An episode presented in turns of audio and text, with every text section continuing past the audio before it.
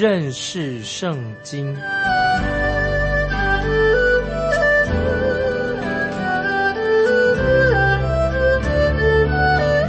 认识上帝的话，把上帝的话带到全世界。本节目是由认识圣经机构和环球广播电台联合制作，欢迎收听。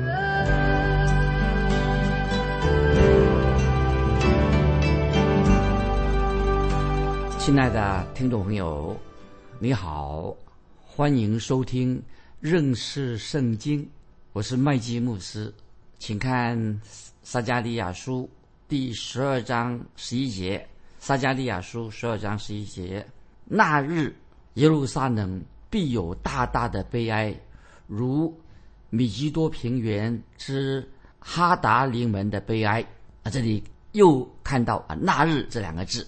那日直到十四章最后一章，十四章。的最后一节，先知撒加利亚都会提到“那日”这两个字啊，“那日”这字“那日”是很重要哦。那日是指什么日子呢？就是指耶和华的日子。耶和华的日子是指什么时候呢？是指教会已经被提到天上去了，大灾难的时期也开始了，一直到千禧年国到来这段时间，都可以说那日当。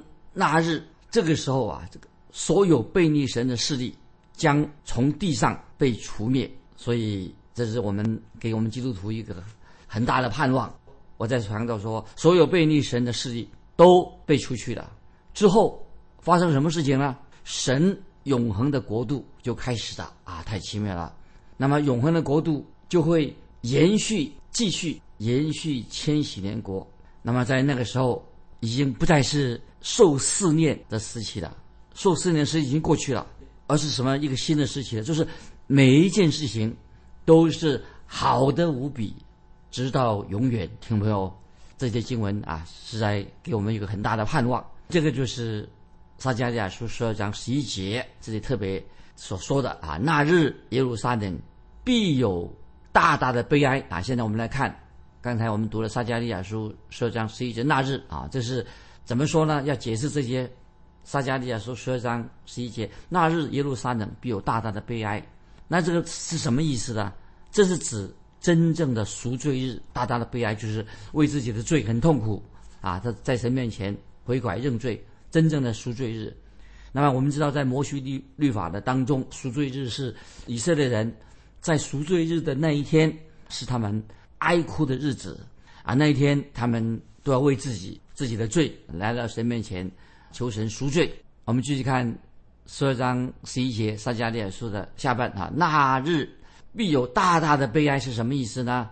这里我要特别请听众朋友注意，因为关于这节经文啊，有很多所谓的传道人，他们常常这样说啊。今天有些传道人，今天很多传道人说啊，你们赶快来信耶稣啊，耶稣会解决你生命当中所有的问题。你来到耶稣面前，你会就变成一个新人了，啊，你会心想事成了，一切都 OK 了。听众朋友，这些传道人常常用这种方式来吸引人信耶稣，你认为这方法是好方法吗？但是听众朋友，我要告诉你，你要怎样来面对你自己的罪？你怎么样解决你罪的问题？这很重要的问题。听众朋友，我不晓得你有没有为你自己所犯过的罪，在神面前。觉得很哀伤，为自己的罪，你有没有因为你是一个罪人，为这个自己所犯的罪伤心难过？听众朋友，我要对你说，每当啊，我自己，我讲我自己的，我一想到我自己以往所犯的罪，想到我过去啊所做了很多的不好的事情，我常常心里面觉得很痛苦啊，我很也很痛心。但是感谢神，因为我向耶稣基督认罪，我已经信主了，我知道耶稣基督我的救主，就是为我这样。这种人定死在十字架上，主耶稣定死叫什么？就是来拯救罪人。所以基督徒的生命都应当在神面前啊！如果真正的基督徒在他的生命当中，必须要应当有这样的一个悲哀，有这样的一个悔改的心智。那么今天很可惜，很多人虽然来到讲台前面认罪悔改、接受基督，但是好像没有这种真正。悲哀悔改的心智。今天这种真正来到主的面前认罪悔改这些事啊，很少发生的。很多人啊，他们聚会之后啊，笑嘻嘻的啊，有人包括那些慕道的啊，见到教会以后聚会了啊，就笑嘻嘻的就走出来的啊，他们说：“哎呀，我现在已经呃成为一个新人了。”但事实上，就算你做了什么样的好事，但是听众朋友，我们要很知道，在神的眼中，我们仍然啊，你我在神面前仍然是一个什么败坏、污秽、污秽的罪人，也是一个肮脏的、肮脏的罪人。在这里啊，神说的很清楚，人的义就像什么一个肮脏污秽的破烂衣服。听懂没有？这是我们啊基督徒应该有这样的反省的。如果我们真正了解说我们的义，我们以为我们做了什么好事，我们的义在神面前就像一件破烂的衣服，那么我们就会从神的眼光再来看我们自己，那么我们就不会真正自以为意的。听众朋友，不晓得你有没有这样想？既然是我们在神面前都像一个肮脏破烂的衣服，那么我们怎么敢在神面前自以为意呢？啊，甚至认为啊我们自己很自满，其实是非常不应该的。那么今天教会听众朋友，我们应该都知道，今天你的你我的教会最需要什么？就是真正的在神面前悔改，就是悔改的洗礼，不是说。啊，受浸呢，进到水里面，一些事情就完了。那个洗礼的意义是，就是悔改的洗礼。那么今天听众朋友，教会今天最需要的，今天基督徒信徒最需要的什么呢？就是在神面前悔改，为自己的罪在神面前悔改。这是听众朋友我们要学习的重要的属灵功课。比如说信了耶稣以后啊，什么事情都我们都变成完全了。我们再看刚才我们读的撒迦利亚书十二章十一节的下半怎么说？下面。我们看撒迦利亚书十二章十一节的下半，如米基多平原之哈达临门的悲哀啊，这什么意思啊？什么叫做如米基多平原之哈达临门的悲哀？那么当然，这个地方是指米基多平原这个地方。那么这个地方可以说明是特别是指南国的王约西亚王的时代啊，约西王时代。那边曾提提过米基多平原。我们知道南国的王约西亚，他是一个最受百姓爱戴的一个好王。那么当南国那个王这个好王约西亚过世的时候，死死的时候，百姓就为他大大的哀哭。特别先知耶利米，耶利米虽然是一个哀哭的先知，他没有为任何人哀哭过。他先知耶利米啊，只有为这个南国这个王约西亚这个王他过世的时候啊，这个爱哭的先知耶利米，那么他就为这个王大大的哀哭，因为我刚刚提到耶利米先知啊，没有为其他人啊这么伤心过，他只为这个王哀哭。啊，接下来我们看回到撒加利亚书。第十二章十二节啊，每一节经文都很重要啊。这个撒迦利亚书说的，撒迦利亚书十二章十二节说，境内一家一家的都必悲哀。大卫家男的独在一处，女的独在一处；拿单家男的独在一处，女的独在一处。好，我把十二章十二节，我们来念这些经文：境内一家一家的都必。悲哀，大卫家男的独在一处，女的独在一处；拿单家男的独在一处，女的独在一处。那么这里特别提到说，他们都要独自，就真正独自悲哀。每一个人独在一处，这表示什么呢？就是每个人个别的都是内内心很悲哀。那么这个意思什么意思呢？听众朋友，这些经文意思就是说，一个人的悔改、悔改哀哭，在神面前悔改哀哭，我们不是要公开做。要私下做，啊，不是好像悔改哀哭，不是在给别人看的。我们应该在私下暗中向神认罪悔改，啊，这是这节经文的意思。那接下来我们就要进到撒迦利亚书十二章的十三、十四节。十三、十四节，我们来看十三、十四节。立位家男的都在一处，女的都在一处；四美家男的都在一处。女的都在一处，其余的各家男的都在一处，女的都在一处。那么听到没有？十三、十四节都是显出，就是为什么？就是表示他们真正的很悲哀，他们很悲哀，在神面前他们很悲哀，哀哭。那么听众朋友，我们也许问说，他们到底犯了什么大罪呢？啊，到底为什么都在一处，都是悲哀的？我们知道他们到底犯了什么大罪呢？接下来我们要做这个解释。当救主基督，就是弥赛亚救主，第一次来到世界的时候。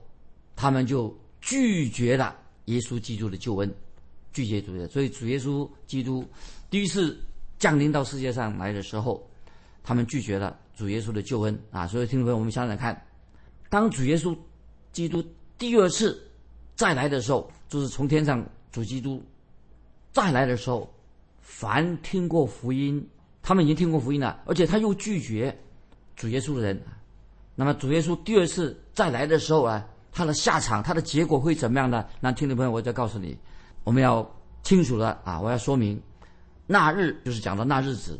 刚才我们撒加利亚说说那日提过那日啊，就是快要来到了，我们要警惕，因为我们基督徒都知道，主耶稣随时就会从天上再来。如果当你听到福音的时候，听到主耶稣圣经的话的时候，听到主的声音的时候，听众朋友千万不要。再刚硬你的心，不要硬心，赶快把心门敞开，立刻接受耶稣基督做你的救主啊！所以听众朋友，如果你还没有信主的话，你也可以在神面前做个决志，因为不能够再硬心了，敞开你的心门，接受主耶稣基督来做你的救主。那么接下来我们要看撒迦利亚书十三章的这个主题啊，我们慢慢的解释啊，听众朋友有点耐心，撒迦利亚书不好解释，十三章的主题。是什么呢？就是洁净以色列，把以色列这个百姓啊洁净。我们知道撒加利亚书啊是一本很重要的先知书，这件书常常被人忽略。每次啊我们读撒加利亚书的时候，其实都会给我们有个新的啊学习到新的属灵的功课啊。但是这件书啊啊常常被人忽略了。那么最后，尤其撒加利亚书最后这几章可以说是非常重要啊。撒加利亚书后面这几章啊十三十四章非常。还会很感动人的，那么让我把我自己啊，我觉得我自己很不配啊，来来解释解释，实在觉得自己很没有资格来跟分听众们分享关于十三章十四节的这个经文撒加利亚书的其中的重要的真理啊，希望撒加利亚书对我我个人我觉得很是很重要，盼望听众朋友撒加利亚书对你也有莫大的帮助。我们在前面的经文，我们已经很明确的啊，听众朋友，我们在明天我们已经很明确的，之前我们所看到，神已经明确的说明了关于他的救恩的计划。救恩的计划是什么呢？是从第一次耶稣基督第一次来到世界的时候，从第一次降临到世界的时候的开始。那么在那时候，主耶稣第一次来的时候，他在耶路撒冷，我们这位救主耶稣基督，他竟然被犹大。用三十块银钱把他出卖的，就是耶稣的门徒犹大，以三十块钱把他的救主啊耶稣卖的。我们读撒加利亚书的时候知道啊，那么这个预言已经应验了啊。三十，因为犹大用三十块钱出卖了主耶稣基督。其他的预言会什么时候应验呢？撒加利亚书的其他预言会就会在主耶稣基督再来的时候才会完全的应验。所以我们。很明显的知道，我们知道主耶稣他是好牧人，好牧人就是喂养舍命的。但是我们知道主耶稣第一次来的时候被人弃绝的啊，被他门徒啊犹大出卖的。在将来还有一位要来，这一位来的是谁呢？目前他还没有来到，还没有出现。将来还有一位来的是是什么？是要当教会被提到天上以后，教会已经被。神提到天上去了，这一位敌基督有一位假牧人啊！注意，有一位要来的是什么呢？他是一位假的牧人，不是一个真正的牧羊人哦，是一个假的假牧人。他会迷惑以色列国啊！他来的是做什么？这个假牧人做什么呢？他就会迷惑以色列国，也迷惑全世界的人。那那时候的人呐，进到大灾难时期。在大战争时期，那时候唯一的救恩唯一的拯救从哪里来的？就是借由主耶稣已经升天，坐在父神右边了。主耶稣再来的时候，就是在那日这个重要的日子啊，只有主耶稣再来的时候啊，再来的时候，以及主耶稣再来建立他的国度的时候，那是未来唯一的盼望。只有耶稣基督从天上再来的时候，才会给这个世界带来了真正的和平啊！这是我们基督徒啊，这是的重要的盼望。主耶稣第二次再来的时候，那么他会来建立他的国度，为这个世界啊带来了真正的和平。我们再回到，再想一想啊这件事情。我们知道两千多年前，主耶稣已经降生在伯利恒，但是。世界上，主耶稣第一次来的时候，已经可以说是主耶稣基督是这个世界唯一的盼望。唯独主耶稣他自己有能力把这个真正的和平带给人类。只有主耶稣他有这样的能力，把真正的和平带给这个世界。那么两千多年前，我们知道主耶稣降生在以赛亚书九章六节这样说啊，听众朋友翻到以赛亚书九章六节。先知所说的，说到主耶稣是谁呢？他就是和平之君。以赛亚书九章六节，他是和平之君。他有一个主耶稣有一个为今天这个世界带来了真正和平的时间表计划啊，这是已经定了。神对世界会带来的和平有时间表，有他的计划。那么主耶稣将要在这个地上建立他。永恒的国度，那么旧约的先知们啊，旧约先知们啊，尤其是特别是旧约先知的撒加利亚，就简单的描述了这个时间表，这个时这个主耶稣再来的时间表，把那个细节描述出来。那么从撒加利亚书跟其他的书卷一样，都可以啊，多多少少都可以找到将来再来的这个国度，比如就再来这个国度的它的特点在哪里。当我们继续读撒迦利亚书十三、十四节的时候啊，我们就会很清楚的看到主耶稣这个国度再来的时候啊，再来的时候啊，第二次再来的时候啊，到底会发生什么事情？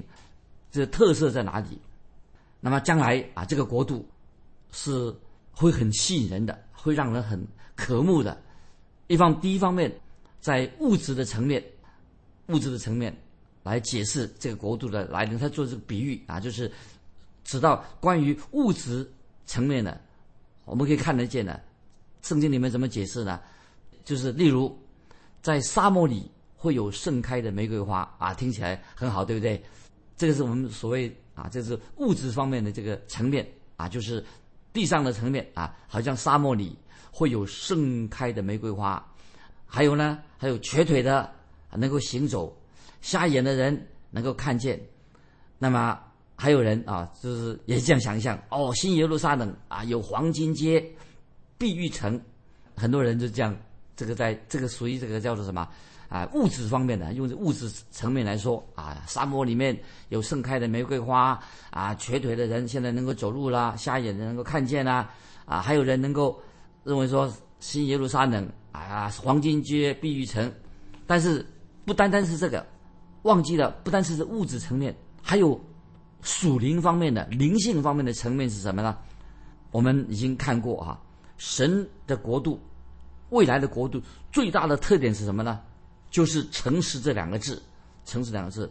那现在听众朋友翻到撒迦利亚书八章三节，未来的神的国度最大的特色啊是诚实，或者说也可以翻译是真理，诚实就是真理的意思。撒迦利亚书八章三节说啊，我们翻到撒迦利亚书八章三节。之前我们读过巴撒加利亚书八章三节说，耶和华如此说：我现在回到西安，要住在耶路撒冷中，耶路撒冷必称为诚实的城，诚实的城。这是撒迦利亚书八章三节，诚实的城这两个字。那么今天我们知道，今天并没有真正的诚实的城啊，没有这种诚实，没有真理的城啊，诚实的城。但基督耶稣再来掌权的时候。再来的时候，那么耶路撒冷就会成为一个真正诚实真理的城啊！所以，听众朋友，我要再强调说，今天全世界没有一个地方是真正的所谓真理的城、诚实的城，没有啊，今天没有。那么基督的国度啊，基督的国度啊，它不单单是一个诚实，不单是真理、诚实的一个城，也包括了有圣洁、有公义啊，这是未来啊，未来的这个真正神的耶稣基督再来的时候那个国度。那现在我们来看撒加利亚书十三章一月两节啊，最后我们看到了十三章的一月两节。最后，我们就看到十四章也会看到，都讲的看到有诚实、圣洁、公义。那么十四章，撒迦利十四章还看到什么呢？连马身上的铃铛，还有圣殿里面的啊的的锅跟碗，圣殿里面的这个器皿，也都归耶和为圣啊。所以我们在撒迦利亚书以后看的十四章，就会。看掉基督国度它的特点，它，降基督国度，结束基督再来的国度啊，那个时候啊，啊，我们看十三章、十四章的时候就会知道啊，那个时候啊就不会有恐惧的啊，我们有真正所谓的免于恐惧的自由啊。今天世界上的人还活在恐惧当中啊，那个时候啊，神的国度在降临的时候啊，耶稣基督国度的时候就没有不会再整天啊有恐惧啊有恐惧的。的自由，未来的国度，基督的国度也是喜乐的特色，有免于恐惧，也有欢欢喜喜，喜乐就是未来基督国度的一个特色。那么，就像我们之前在撒加利亚书第十章六七节所说的啊，再念一下撒加利亚书第十章六七节说：“我要兼顾犹大家，拯救约瑟家，要领回他们。”归回要领他们归回，我要连续他们，他们必像未曾弃绝的一样，都因我是耶和华他们的神，我必应允他们的祷告。以法连人必如勇士，他们心中畅快，如同喝酒；他们的儿女必看见而快活，他们的心必因。耶和华喜乐啊，所以在撒迦利亚书第十章六七节啊，已经形容在这个未来的国度新耶路撒冷那个状况是什么样子的。所以说到他们的儿女必看见而快活，他们的心必因耶和华喜乐。那么就是说到未来，未来这个基督的国度是有极大的喜乐，这个都是属于未来基督国度的。灵性方面、属灵方面的层面，不单单是物质方面，物质层面也在灵性方面。最主要的特质什么呢？就是和平。新的国度里面是有真正的和平。当基督再来掌权的时候，那个时候主基督再来的基督会向列国说和平的话。所以我们读撒加利亚书的预言当中啊，我们知道神有他的时间表。这个时间表当然包括一些最后要完成的计划。那么神。一个特色什么？神将要为这个世界带来的永久的真正的和平。当主耶稣第一次来到世界上的时候，耶稣被钉十字架，被人弃绝了，被人出卖的，被人交在外邦人的手里面。那么主耶稣钉十字架，所以我们看到先知撒加利亚啊，他是没有说到特别啊，没有先知撒加利亚没有说到啊，就是关于教会将要发生什么事情，没有提到教会的事情。但是我们知道。当教会的时代结束了啊，被提到天上去，教会被提上提到天上去之后，然后呢，假牧人啊，那个假牧人就会出现了，就是意思这个假的牧人是什么呢？他就是敌基督出现。教会时代已经结束，被提到天上去以后，假基督就会出现了。那么假基督当然不可能把神的国度带来，假基督出现的时候，大灾难的时期就到来了。那么，这在在强调，只有主耶稣基督再来的时候，在地上建立他国度的时候啊，敌基督他的在地上他在作乱，他就结束了，他是无可奈何，他就结束了。那么，这是撒迦利亚书第十三章的内容啊，所以我们知道啊，在撒迦利亚书十三章，那么我们要啊以经解经的方式来做解释。那么今天啊，很多人以为说啊，神对以色列国啊没有什么特别的计划啊，他们也不认为说。啊，以色列将来会真正的会复国。那么，听众朋友，我们应当相信圣经撒迦利亚书所说的。那么，我们知道，我们虽然看不到啊属灵方面的还没有应验，那么但是我们要相信圣经给我们的启示。神对耶路撒冷他有计划啊，神的计划的中心是耶路撒冷，就是在我们刚才所读过第十二章里面就看到了。那么撒迦利亚书的最后的三章啊，就是从十二章到十四章，那么耶路撒冷就特别讲这个城市出现了二十一次。那么所以耶路撒冷什么意思呢？耶路撒冷就是耶路撒冷，不然神不会这么强调。那么不是强调其他什么国家的大城市。所以有一位学者，他圣经学者，他这样说：说基督再来的时候，那么他的犹太人将会回归故土，那么他们都会悔改归向基督。这方的预言啊，就是会应验啊。所以他用的方式就是已经解经的方式啊，这是个重要的已经方式，免得我们把解经的问题啊乱成一团啊。所以我很同意这位圣经学者的说法，就是我们要以用已经解经的方式。所以我们不能够随便啊，用个人的什么灵异解经，那么误解了啊。那这个所谓今天所谓所谓灵异解经是不合乎圣经的啊。时间的关系，我们今今天就分享到这里。最后要问听众朋友一个问题：你个人认为如何来解释圣经？你认为解释圣经最好的方式是什么？欢迎来信分享你个人对于解经、解释圣经的方式。来信可以寄到环球电台认识圣经麦基牧师收。愿神祝福你，我们下次再见。